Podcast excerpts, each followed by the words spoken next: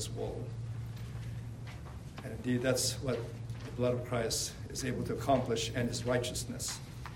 Now we come to the Lord's Supper with a different uh, message than our uh, typical one that we're going through in, in Ephesians.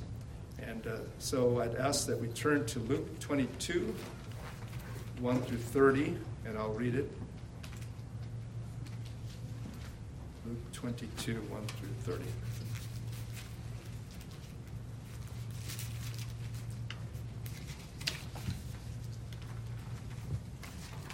Let me do one thing uh, first uh, in light of the hymn we just sang, which reminded me of our regular, normal reading of the New Testament, along with our responsive reading, which I overlooked. So in the bulletin, let me read first Hebrews 8 10 through 12. Hebrews 8 10 through 12. For this is the covenant that I will make with the house of Israel after those days, saith the Lord. I will put my laws into their mind and write them in their hearts. And I will be to them a God, and they shall be to me a people. And they shall not teach every man his neighbor and every man his brother, saying, Know the Lord, for all shall know me, from the least to the greatest. For I will be merciful to their unrighteousness, and their sins and their iniquities will I remember no more. This is the covenant of grace. Covenant of grace. I will beat and sought opportunity to betray him unto them in the absence of the multitude. Then came the day of unleavened bread, when the Passover must be killed. And he sent Peter and John, saying, Go and prepare us the Passover that we may eat. And they said unto him, Where wilt thou that we prepare? And he said unto them, Behold, when you are entered into the city, there shall a man meet you, bearing a pitcher of water.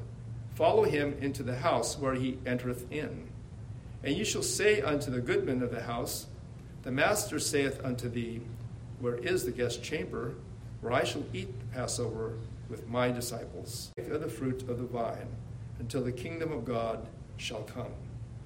And he took bread and gave thanks, and brake it, and gave unto them, saying, This is my body which is given for you. This do in remembrance of me.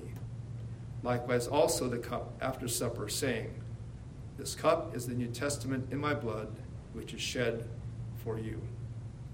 But behold, the hand of him that betrayeth me is with me on the table. And truly the Son of Man goeth as it was determined, but woe unto that man by whom he is betrayed. And they began to inquire among themselves which of them it was that should do this thing. And there was also strife among them, which of them should be accounted the greatest. And he said unto them, The kings of the Gentiles exercise lordship over them, and they that exercise authority upon them are called benefactors. But ye shall not be so, but he that is greatest among the kingdom, as my Father hath appointed unto me, that ye may eat and drink at my table in my kingdom, and sit on the thrones judging the twelve tribes of Israel. Let's pray again. Thank you, O Lord, for this portion of your word. May it be instructive, may it be helpful, may it be encouraging to our faith and to our life, that we may, Lord, even in our worship of you, and especially in our remembrance of you at the table, glorify you. In Christ's name, amen. Uh, there are different terms for the Lord's Supper, including communion or Holy Communion. Remember, that was the term used when I was in the Roman Catholic Church.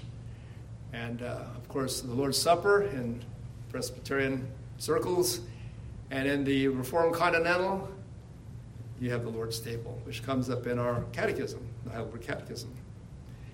We see in verse 21 the reference by our Lord to the table. How is it his table? Now, the table itself does not belong to him, but to the goodman of the house that made the room available to them, the upper room. But the table in heaven that he refers to at the end is his, meaning in toto. That you may eat and drink at my table in my kingdom. But how is this earthly table, referring back to where they're met in the upper room, his? First, because of the Passover meal that's spread on it, as we note at the beginning, where the guest chamber was, where he says, I will eat the Passover with my disciples. The Passover meal is all about Christ.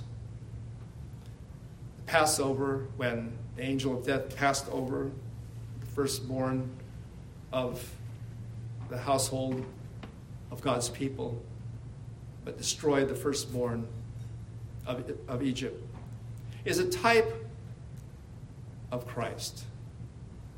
The lamb that is sacrificed in the Passover is a type of our Redeemer. And so if you would turn to Exodus 12, 3 through 11, we have a history lesson here of that. And I won't read all the verses, but uh, selected ones. So uh, Exodus 12, beginning at verse 3. Speak ye unto all the congregation of Israel, saying, In the tenth day of this month they shall take to them every man a lamb, according to the house of their fathers, a lamb for an house. And if the house will be too little for the lamb, let him and his neighbor next to his house take it according to the number of the souls. Every man according to his eating shall make your account for the lamb. Your lamb shall be without blemish, a male of the first year. You shall take it out from the sheep or from the goats, and you shall keep it up until the fourteenth day of the same month, and the whole assembly of the congregation of Israel shall kill it in the evening. And they shall take of the blood and strike it on the two side posts and on the upper doorpost of the houses, wherein they shall eat it. And they shall eat the flesh in that night, roast with fire, and unleavened bread, and with bitter herbs they shall eat it. Jumping down to verse 11, and thus shall you eat it, with your loins gird, girded, your shoes on your feet, and your staff in your hand and you shall eat it in haste. It is the Lord's Passover. Is, is not also speaking to our sojourn, even as they sojourned in the desert shortly after that. In our passage again in Luke 22, the Lord says, I desire to have this Passover with you before I suffer. Again, Jesus is the true Passover. And soon he would be sacrificed on the cross for our sins. Behold the Lamb of God. Behold him that taketh away the sin of the world. Paul, purge out therefore the old leaven, that ye may be a new lump, as you are unleavened. For even Christ our Passover is sacrificed for us. Also, how is this table his? not only because of the Passover that was prepared and put upon it, but because Jesus instituted it. It is actually two meals, or one meal in two parts, with a break in between in verses 16 and 17. If the Passover was a type of the Lord's Supper in the Old Testament, which the Old Testament saints partook of in remembrance of the work of Messiah to come. This last Passover celebrated by our Lord and his disciples would become his actual Lord's Supper.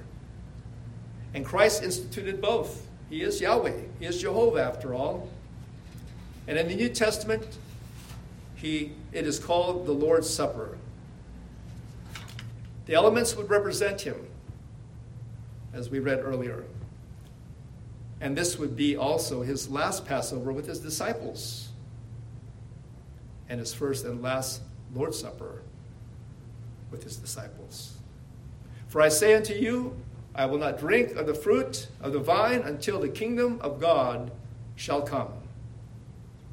Let me add that the Reformed understanding of the Lord's Supper, which is very important, is that Jesus is not the elements themselves transformed or transfigured, as the Roman Catholic Church would say, into his actual body and blood, celebrated in the Holy Eucharist of the Mass. Nor is it his body somewhere in the Lord's Supper called consubstantiation by the Lutherans. But he is truly present in the Lord's Supper spiritually by the work of his Spirit, even as the Holy Spirit is in the faithful preaching of God's Word and the gospel. So he's not there physically, but spiritually.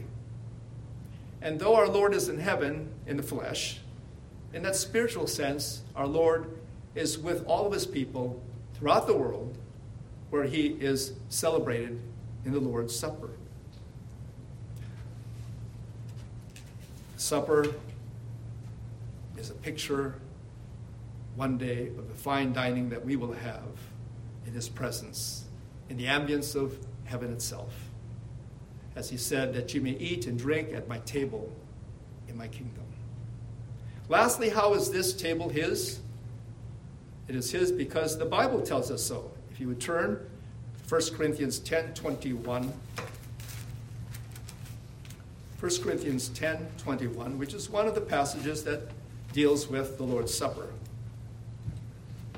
It says, the Apostle Paul, that is, you cannot drink the cup of the Lord and the cup of devils. You cannot be partakers of the Lord's table. There you go. And of the table of devils. So, this is his table. His earthly table, as it were, is the Lord's table, as is the heavenly table to come. And it is for all those, as he says, who continue in his temptations, in his trials. The trials of this present life, the trials of living the Christian life, the trials of following Jesus, who said, If any man would follow me, let him deny himself and take up his cross and follow me. An application who can eat and drink? According to our Heidelberg Catechism 81, those who are displeased with themselves for their sins, yet trust that these are forgiven them, and that their remaining infirmity is covered by the passion and death of Christ. Notice that it doesn't say that you have to be sinless. Notice that it doesn't say that you have to be more perfect than you were yesterday. It says if you're displeased with your sins and if you're trusting in Christ to forgive you of your sins. Because if it was because we are without sin, and there are those who believe that, even as there are those who may not hold to absolute holiness in this life, but who are very meticulous and who they let into the supper, uh, we would, none of us, dare to approach the table for fear of our lives. Because, as what had happened in one instance in the church of Corinth, some slept because they failed to judge themselves, that they be not judged with the world. And when it says that they slept, or that one slept, it meant that he died, even partaking of the Lord's Supper. And actually, I heard of one testimony of someone in a local church that had passed from this life at the Lord's Supper. So, it's not that we have to be sinless because the Bible says if we say we had no sin, we deceive ourselves and the truth is not in us. None of us is worthy to approach the table, even as none of us is worthy to enter heaven. And so, what is meant by that, and that is the words of the Apostle Paul when he says that uh, we must be worthy of the supper, is that we have this spirit of brokenness before God and repentance in the presence of our Lord and Savior Jesus Christ and a desire for Him and uh, clinging to His perfect work. As Ursinus, who wrote the Heidelberg Catechism, said, those only ought to come to the Lord's Supper, and they alone are worthy guests of Christ who live in true faith and repentance. Unquote. Another question I would ask is where do we eat and drink? Well, of course, here in the church. And, and that really is an important point, by the way, uh, where the gospel is being proclaimed and, and where the church of Jesus Christ is. The administration of the sacraments take place of baptism, the Lord's Supper, and there is Christian discipline being administered as well. But sometimes the chronically ill, brethren, for example, that are uh, at home, shut at home, shut down, shut in at home.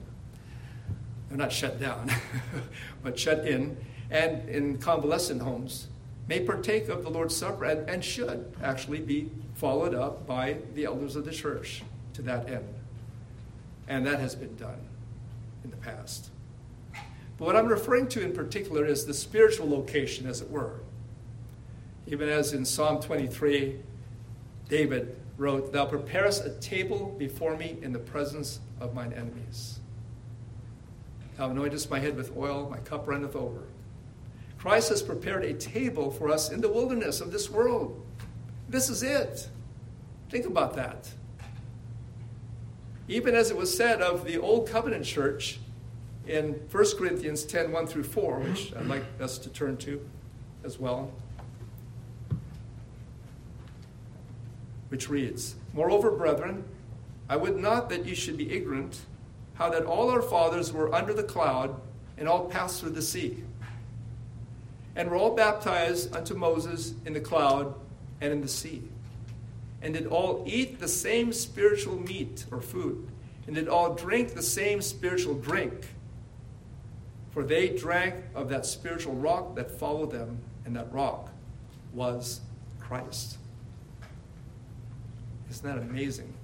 This testimony of the Apostle Paul shows the continuity of the covenant church between old and new, and shows that ultimately all of God's people, before Christ and after or since, are partaking together in that same work of Christ, are partaking of the Lord Jesus Christ and his finished work.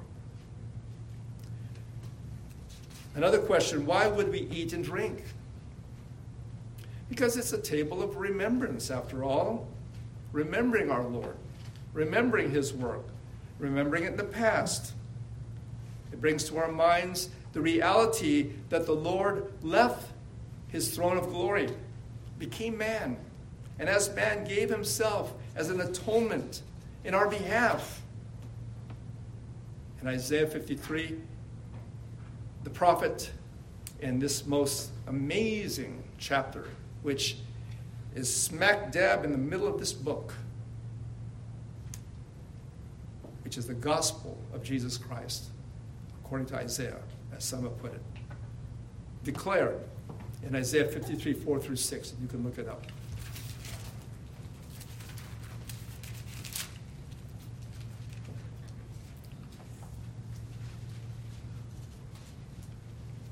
And begin, let me begin at verse 3. He is despised and rejected of men, a man of sorrows and acquainted with grief. And we hid, as it were, our faces from him. He was despised, and we esteemed him not. Surely he hath borne our griefs and carried our sorrows. Yet we did esteem him stricken, smitten of God, and afflicted. But he was wounded for our transgressions, he was bruised for our iniquities. The chastisement of our peace was upon him, and with his stripes we are healed. All we like sheep have gone astray, and the Lord hath laid upon him and hath turned everyone to his own way, and the Lord laid upon him the iniquity of us all.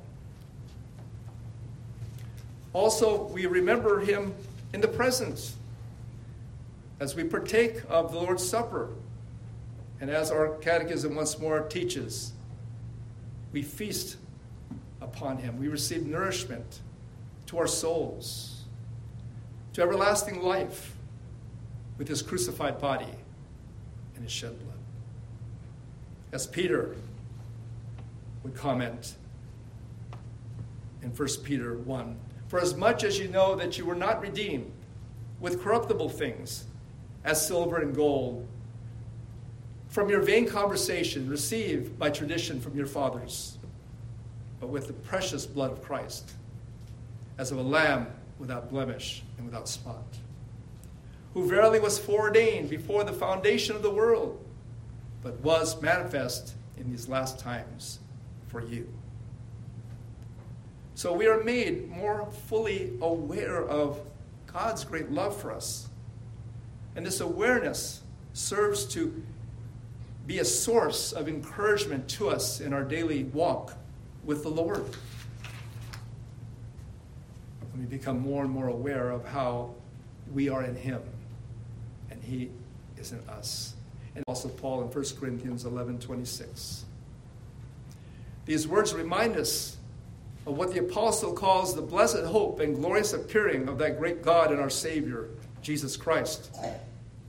Our faith is further strengthened by the awareness that Christ has prepared a place for us in heaven and will come again and receive us unto himself, that where he is, there we may be also. And what a wonder it is to consider how Christ wants us to be with him forever especially when we know what we are in this present state. But it will be different then, for we will be like him and we will see him as he is. One day his church will celebrate the marriage feast of the Lamb. And don't tell me if this is what he's referring to in our passage in Luke 22 or some other feast. I think we're going to have a lot of feasts, okay? and they will all be about our Lord. And this, I believe, will be the consummate marriage feast of God's people when we're all together finally. In Revelation 19 9, I'd like to read this in closing. Revelation 19 9.